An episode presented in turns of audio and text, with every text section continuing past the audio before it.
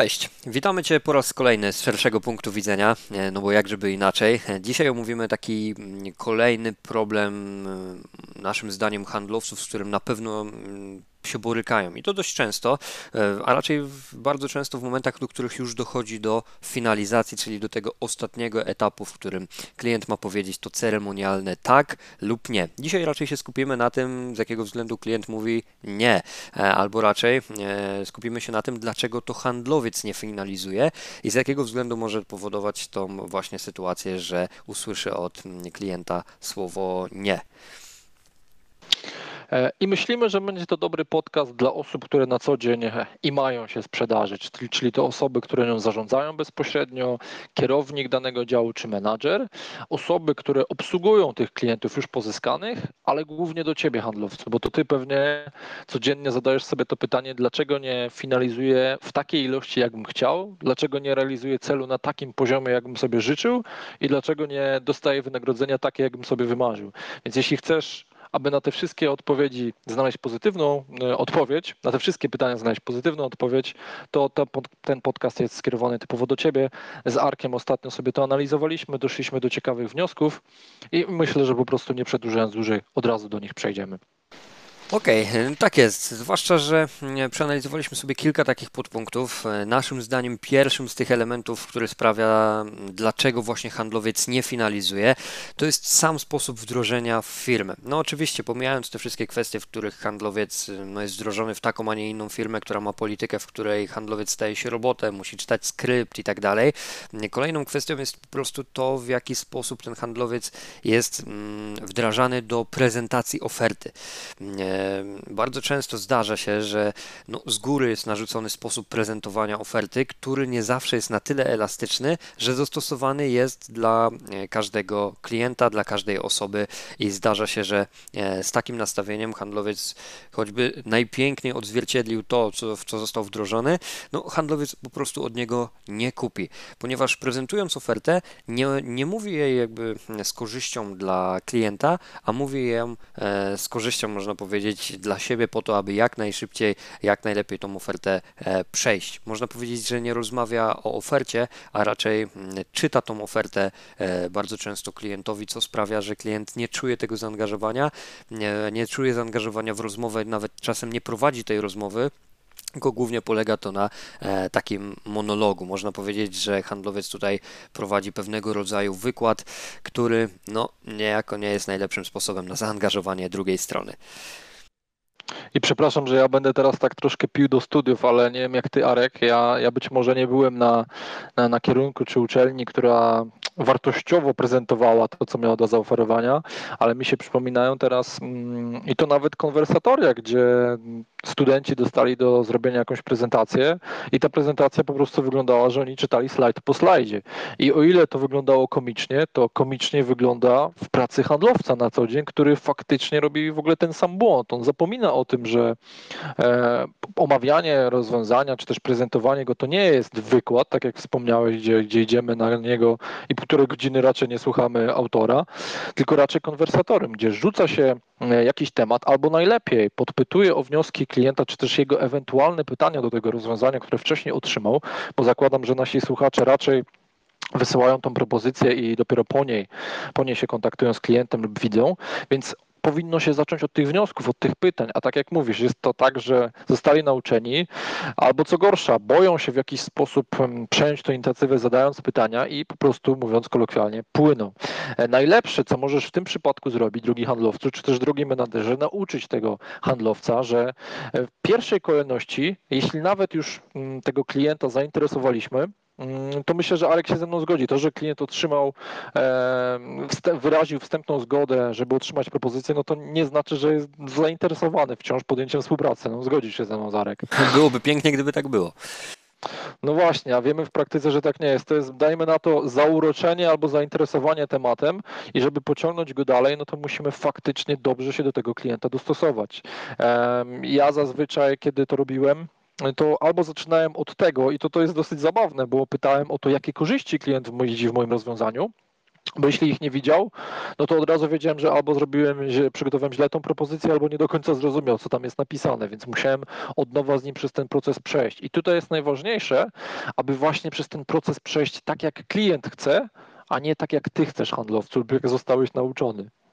Dokładnie. E, tu podajesz jedno z takich ciekawych pytań właśnie odnośnie propozycji współpracy, którą przedstawia się do klienta. Innym z takich mm, pytań, mm, które może sprawić, że mm, oczywiście z naszej inicjatywy, ale klient podejmie tą, tą rozmowę, ten dialog, jest to pytanie, co chciałby Pan o naszej propozycji wiedzieć. I tu dzięki temu otwierają się furtki do tego, aby to klient tak naprawdę drążył to, a my na podstawie oferty jesteśmy w stanie przedstawiać konkretne korzyści, o które klient przecież przed chwilą dopytał. Więc tak naprawdę zamykamy furtki i przechodzimy do e, kolejnego e, etapu, który no, przybliża nas na pewno do finalizacji. No i też przechodzimy tym samym do drugiego punktu, w którym e, naszym zdaniem, z jakiego względu właśnie handlowiec nie finalizuje, to jest właśnie kolejny element, który poniekąd jest bardzo mocno spokrewniony z tym pierwszym, o którym powiedzieliśmy, że handlowiec nie słucha e, klienta. Bardzo ważne jest to i trzeba mieć to na uwadze, że rozmowy nie wygrywa, czy też mm, no, nie zwycięża ta osoba, która więcej mówi, tylko ta osoba, z której inicjatywy jest mm, dialog. Pamiętajcie, że te pytania, które wy zadajecie klientowi, sprawiają, że to klient się otwiera. Wy tylko zbieracie te asy w rękawie po to, żeby jak najwięcej tych korzyści e, później temu klientowi zaproponować właśnie waszym rozwiązaniem, bo wasze rozwiązanie ma być odpowiedzią na problem klienta. A wy, żeby znaleźć rozwiązanie, no to musicie, musicie go, z nim rozmawiać. Dokładnie, musicie go zapytać, a nie przegadywać. Nie, nie wiem jak tobie, ale mi przypomina się nasze E, były pracownik, handlowiec, który prowadził no, faktycznie ciekawe rozmowy, super elokwentne, merytoryczne, tylko że jeden był problem, który zawsze mnie martwił, to że jak się go słuchało, to jemu się buzia nie zamykała i to jest właśnie ten najgorszy moment, w którym nie wiemy, co jest po drugiej stronie, nie wiemy, co się dzieje u klienta, nie wiemy, jakie on ma e, obiekcje, wątpliwości, jakie w ogóle ma myśli. I prawda jest taka, że dzisiaj w sprzedaży nie jest tak jak kiedyś, gdzie my to ostatnio chyba z Arkiem nazwaliśmy jaskiniowiec sprzedaży, prawda, jak był ten but w drzwi, gdzie raczej się mówiło o zaletach, raczej się mówiło o tym, że na pewno będzie pan zadowolony, bierz pan już ten produkt, idę dalej i po prostu domykało się tą sprzedaż przez 90% czasu. No, dzisiaj tak to nie wygląda. Dzisiaj e, w dobie internetu, w dobie informacji, zresztą mamy erę informacji, klienci chcą dużo wiedzieć i oni potrzebują wiedzieć tyle i tylko tyle, które wystarczy im do podjęcia decyzji, więc to jest też temat związany z wyczerpaniem tematu, a nie rozmówcy. A w momencie, kiedy my nie słuchamy, przegadujemy tego klienta, no to bardzo nie tylko jego przegadujemy, ale też cały temat. Pytanie, czy to ma sens. Ja wychodzę z założenia mniej znaczy więcej. Nie ilość, a jakość, drogi handlowców. Więc bądź konkretny, a na pewno e, zwróci Ci się to z nawiązką w postaci właśnie lepszych, mm, bardziej jakościowych rozmów z Twoimi klientami. I kolejnym z etapów jest to, co też Adrian wspomniałeś w sumie przed chwilą, e, myślę słusznie, ta era cyfryzacji, to, że w dzisiejszych czasach mamy dostęp tak naprawdę do wielu różnych aspektów e, firm, z którymi mamy do czynienia. No, kto z nas, nie kupując jakiegoś produktu przez internet w ostatnim czasie, sam się przez chwilę zastanów, nie szukał e, opinii lub podobnych produktów, rozważając zakup, nie wiem, u konkurencji, patrzył pod kątem ceny. Zdarzyło Ci się, Adrian, w ostatnim czasie coś takiego? No myślę, że to jest naturalne. Nie? No, bądźmy szczerzy, jak i dokonuję zakupu czegoś, co nie jest drogie, e, dajmy tu na przykład książkę, no bo to cena się waha, załóżmy od 20 do 50 zł, może więcej, no to ja na to patrzę pod tym kątem, że jakby nie było, inwestuję coś znacznie mm, ważniejszego, cenniejszego niż pieniądze, ale czas. I nie wiem jak ty, ja czytając książkę, lubię się z niej czegoś nowego nauczyć, albo lubię chociażby czerpać z niej przyjemność. Najgorsze, co można zrobić, zainwestować w coś, co się nie sprawdzi, co jeszcze traci nasz czas. I tu jest w ogóle paradoks nas jako handlowców, e, a nas jako konsumentów. Jako konsument, handlowiec zdaje sobie sprawę, że jak dokupuje jakiegoś, zastanawia się nad jakimś zakupem, no to sprawdza te opinie, co przed chwilą też potwierdziłeś i myślę potwierdzi każdy konsument. A kiedy jesteśmy handlowcami, nagle zapominamy o tym, że istnieje coś takiego jak wpisanie w wyszukiwarkę nazwy firmy albo nazwy produktu i opinię. Handlowiec o tym zapomina, on nie jest gotowy i musi o tym pamiętać, musi być na to gotowy, bo jeśli sprzedajecie produkt X czy Y. E, i zdajecie sobie sprawę z jego zalet oraz wad, to powinniście umieć w jakiś sposób je przykryć, czy to metodą kanapki, czy to metodą chociażby pokazującą tą zaletę, tą wadę w świetle dobrej zalety i też korzyści wynikającej dla klienta, ale trzeba sobie z tego zdawać sprawę, bo jeśli wy nie jesteście na to gotowi, klient dojdzie do jakiejś opinii na temat waszego produktu czy waszej firmy, w bardzo łatwy sposób może was zagiąć, a kiedy wy nie będziecie naturalnie do tego tematu podchodzili, no to co zrobi klient? Coś, co jest najgorszą zmorą każdego handlowca, czyli jedno, jed, trzy słowa, które zawierają się, bardzo krótkie, muszę się zastanowić. Dokładnie. No tak, tak to wygląda, zwłaszcza, że wchodzimy z reguły do firmy, która już ma pewną jakąś swoją historię, ma wypracowane opinie, lepsze, gorsze, więc no w pierwszej kolejności to, czym powinieneś się zająć, no to poznać na pewno zarówno zalety, jak i wady tej firmy, no bo nie ma co ukrywać, no nie ma firm, która nie ma wad, tak samo nie ma ludzi, którzy nie, nie mają wad, no firma składa się z... Nie urodził się taki, kto wszystkim dogodził, nie?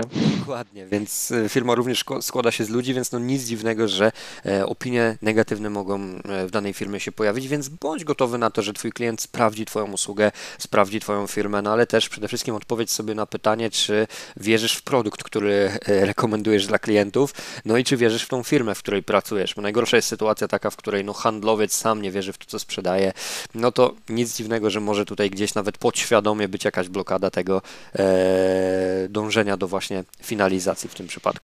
I tutaj, jeśli mogę, Arek, Ci wejść słowo, e, zdajemy sobie sprawę, że na polskim rynku istnieją dobre firmy i złe firmy, tak jak wspominał Arek. Wiadomo, jeśli jesteś w różnej sytuacji, nie możesz obecnie zmienić pracy, a Twoja firma, według Ciebie, bo zazwyczaj mamy troszkę klapki na oczach, nie cieszy się dobrą reputacją albo nie jest najlepszą firmą, to pamiętaj, to nie klient nie rozmawia z firmą jako, jako budynkiem, jako, mm, jak to mówi nas, nasz przełożony, NIP-em, tylko rozmawia z tobą, jako osobą, która reprezentuje chociażby tę firmę. Więc to, w jaki sposób ty e, dajesz od siebie, podpowiadasz klientowi, jak reprezentujesz tą firmę, bardzo dużo mówi o tym, czy ona faktycznie może być skuteczna. Jeśli według ciebie twój Twoja firma czy Twój produkt nie jest do końca dobry, pokaż go według siebie, jak on faktycznie może odmienić życie. Bądźmy szczerzy, są produkty, które e, być może mogą się ciężej sprzedawać niż chociażby teraz, tak jak nasz marketing internetowy, czy chociażby fotowoltaika. To mogą być produkty na zasadzie metali szlachetnych dla firm produkcyjnych, ale bądźmy szczerzy, jesteś w stanie znaleźć jakąś zaletę, czy też wyróżnić się wśród swoich konkurentów po prostu z sobą, pokazując, co klient faktycznie będzie z tego miał, że podejmie współpracę z Twoją firmą, nie z inną. Mhm, no i żeby się wyróżnić spośród konkurencji, myślę, że tu się ze mną zgodzisz, że potrzebna jest przede wszystkim znajomość właśnie tego, co konkurencja mm, prezentuje, więc znowu znajomość całej branży, znajomość firm konkurencyjnych również jest bardzo istotna.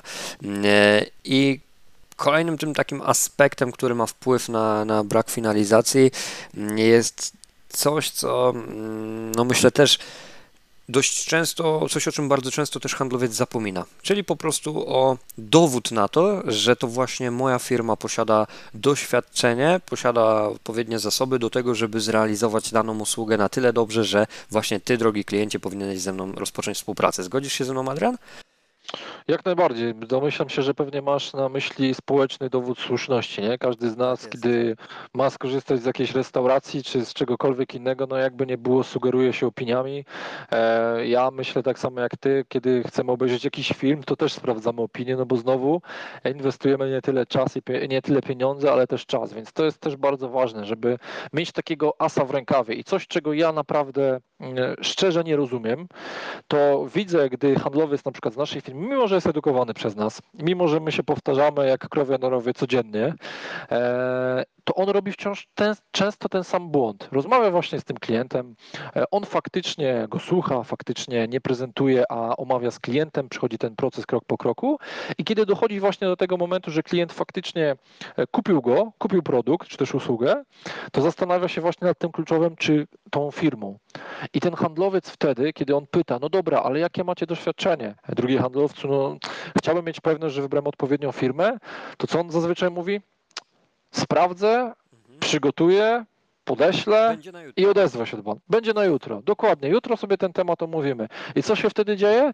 Ten handlowiec, zanim to znajdzie, ten społeczny dowód słuszności, czy tak jak to się nazywa chociażby w e-commerce case study, czyli po prostu realizację, to zanim on to wyśle faktycznie, e, czy do, zadzwoni do klienta, czy też nie potwierdzi, że dostał, no to różne jest podejście. Ja sugeruję zawsze, by to robić i tak, ale no załóżmy, że nie zrobił tego. Dzwoni następnego dnia, co się dzieje? Klient mówi, nie, dużo rzeczy miałem na głowie, nie przeanalizowałem tego, nie zrobiłem tego, e, zadzwoni pan jutro.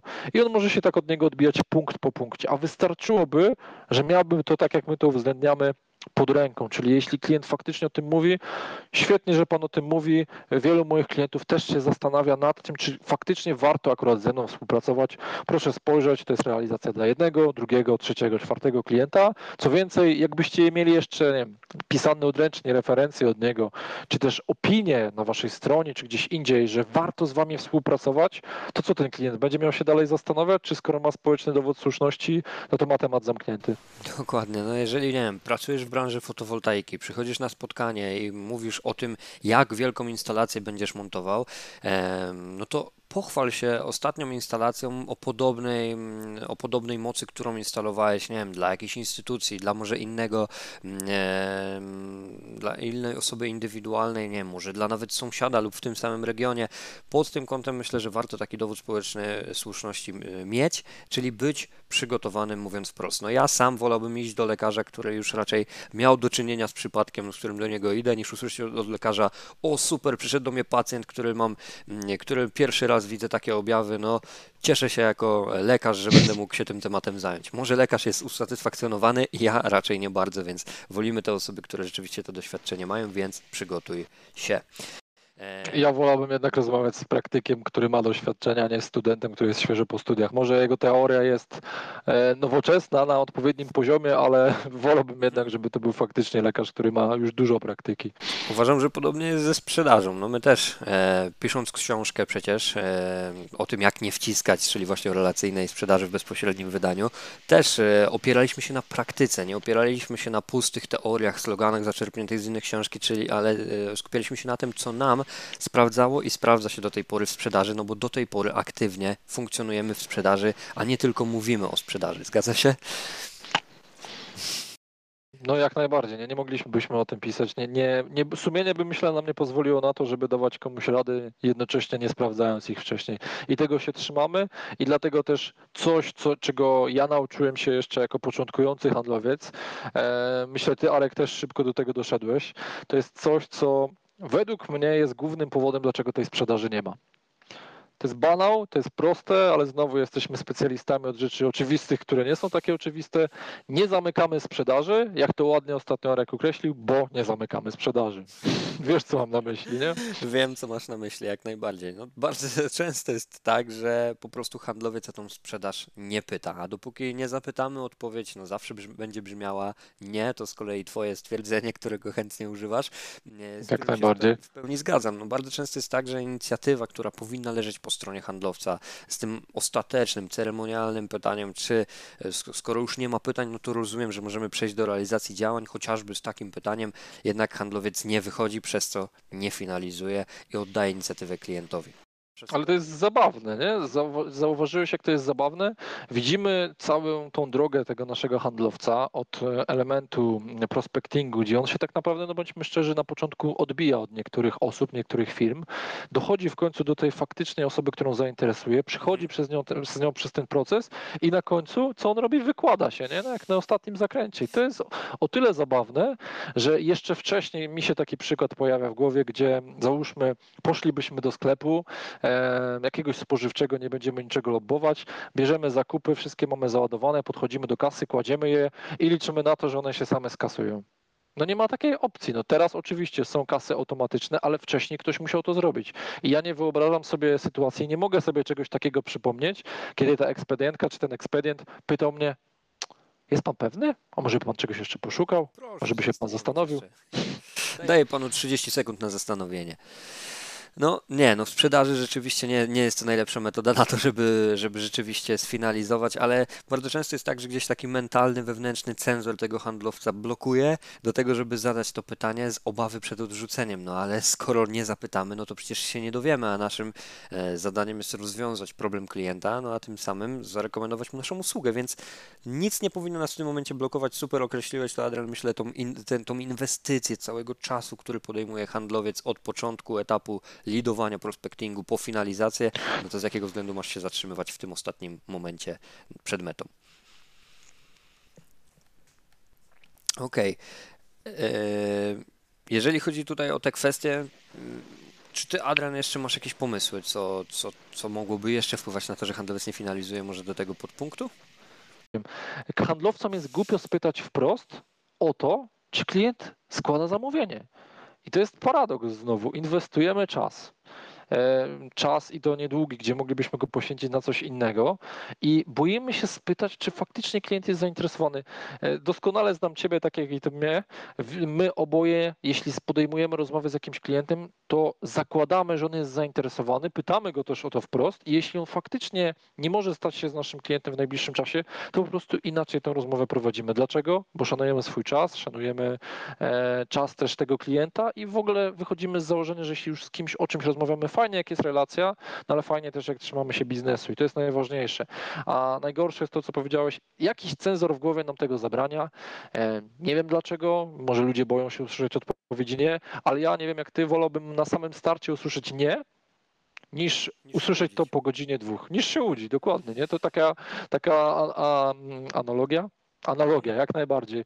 Do, do związku. To tak jakbyśmy mieli liczyć, że robimy podchody do dziewczyny, ona by nas cały czas zwodziła, a my nie mielibyśmy po prostu, no i przepraszam, muszę to określić. W handlu trzeba mieć jaja, trzeba mu mieć o to spytać. I jeśli my nie mamy jaj spytać, czy mamy na co liczyć u dziewczyny, a ona nam tego wprost nie powie, no to będziemy się łudzić. Najgorzej, jak potem dostaniemy, mówiąc wprost, liścia no i nic z tego nie będzie. A handlowiec bardzo często się dziwi. Albo kosza, dokładnie. Nie? I handlowiec bardzo często się dziwi. Myślę, że jeśli chodzi o takie najważniejsze elementy, które powodują, że handlowiec nie finalizuje, no to temat wyczerpaliśmy. W myśl naszej zasady tych podcastów chcieliśmy, żeby one były maksymalnie konkretne i też ograniczone w czasie, żeby ta wiedza była łatwa przez Ciebie do wprowadzenia i przede wszystkim praktyczna. Jeśli chciałbyś się czegoś więcej dowiedzieć, jeśli chodzi o temat samej sprzedaży, e, to niedługo, bo ma to miejsce już za 6 dni, jest premiera naszej książki, gdzie każdy temat ważny z punktu widzenia sprzedaży, z punktu widzenia obsługi klienta czy zarządzania sprzedażą poruszamy, ale znowu myśl naszej zasady wyczerpujemy temat, a nie handlowca. Stąd ta książka ma minimum, minimum e, stron, a maksimum treści w, tej stron, w tych stronach. W pełni się zgadzam. 28 e, września zapraszamy właśnie między innymi do salonów e, Empik lub na e, strony internetowe po to, aby mm, zobaczyć z czym się to ja. Na pewno nie będzie to czas stracony, a raczej zainwestowany. Więc pozdrawiamy z szerszego punktu widzenia. Cześć, do usłyszenia następnym razem. Do usłyszenia, cześć.